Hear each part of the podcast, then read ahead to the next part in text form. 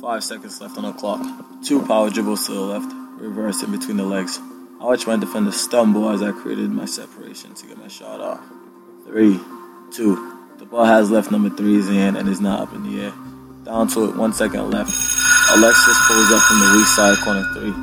The whole gym was into it. Crowds, spectators, players, and coaches braced their seat to witness the final shot of the playoff game. As I landed, my eyes were fixed on the ball, and to my surprise, the ball had bounced off the back iron.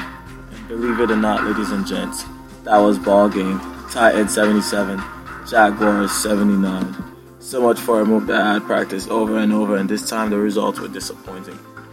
My coach and teammates reassured me that it was a hell of a season. Prior to the ball game, because of the atmosphere of this playoff game, I had the courtesy to pick out the game balls because I was the team's co-captain. According to Donald Norman, author of Emotional Design, there are three aspects of design which are visceral, behavioral, last but not least, reflective design. Visceral designs really has to do with the physical appearance of an object.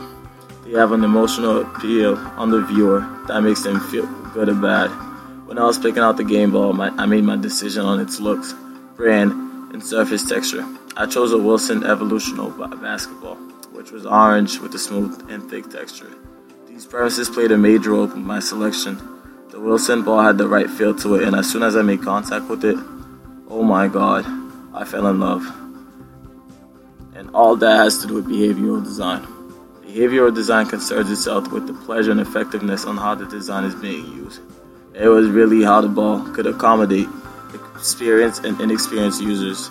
And I guess in this case, it was the right design because both teams came out the locker room firing hot from the field.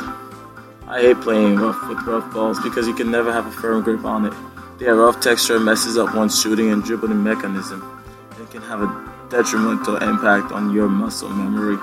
On the other hand, reflective design really considers itself with the rationalization of your selection. That being said, this sort of reflective thinking helped me finalize my decision about this particular evolutional basketball. With an emphasis on durability, I picked the indoor outdoor basketball because not only it'll last me long, but it is rather convenient because I can use them both indoors and outdoors. Undoubtedly, this emotional connection is a bond that cannot be broken. My passion for basketball is beyond imagination. Who would have thought that a simple 29.5 round sized orange ball can impact my life so greatly? See, the game teaches you many things from chemistry on and off the court. Nevertheless, most people fail to realize the beauty and ultimate lesson that the game teaches you. I was never a selfish player, but I was focused on my level of play rather than my team's success. I never reached my full capabilities up until I learned to coexist with my teammates, allowing the game to come rather than to chase a basket. Thus, basketball does not define me, but it vastly helped shape up my unselfish character.